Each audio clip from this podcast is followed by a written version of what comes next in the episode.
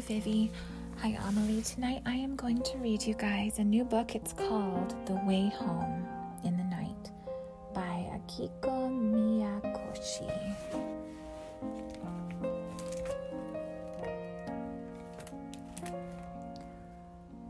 On our way home, we see the restaurant and bookshop closing for the night. My mother carries me through the quiet streets. Most of our neighbors are already home. I can see their lights in the window. I hear a phone ring. Who is calling?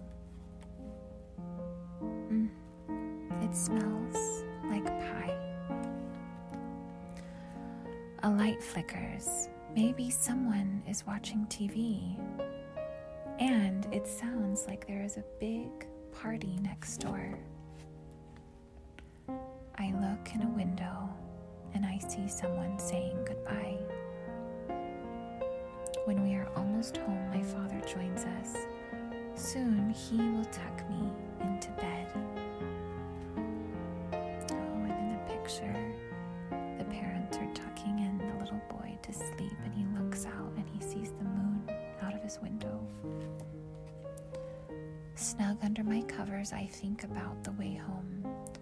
Are the party guests saying goodnight? Is the person on the phone getting ready for bed? Maybe the cook from the restaurant is taking a bath and the bookseller is reading on the couch. Is the pie ready to be shared? Have all the lights been turned off for the night? As I fall asleep, I hear footsteps in the street. I wonder if she is going to the station. Will she take the last train home? Some nights are ordinary, and other nights are special. But every night, we all go home to bed. Good night.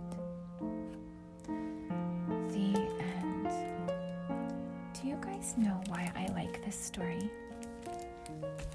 I like this story because the little the little bunny boy in it, he's walking home and he sees all of these other people getting ready for bedtime, finishing their days, unwinding from all the, the many, many things they've been doing, and he imagines what it's like to be them.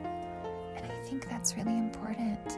I think it's important to imagine what it's like for other people because sometimes we forget that there's other people out in the world and they do things differently than we do them. And it's it's nice to consider what it's like for other people. It gives us empathy. It makes us think outside of our own little world. I think it's a really good habit to get into. That's why I like this story. I love you guys so much. I hope you're having a wonderful rest.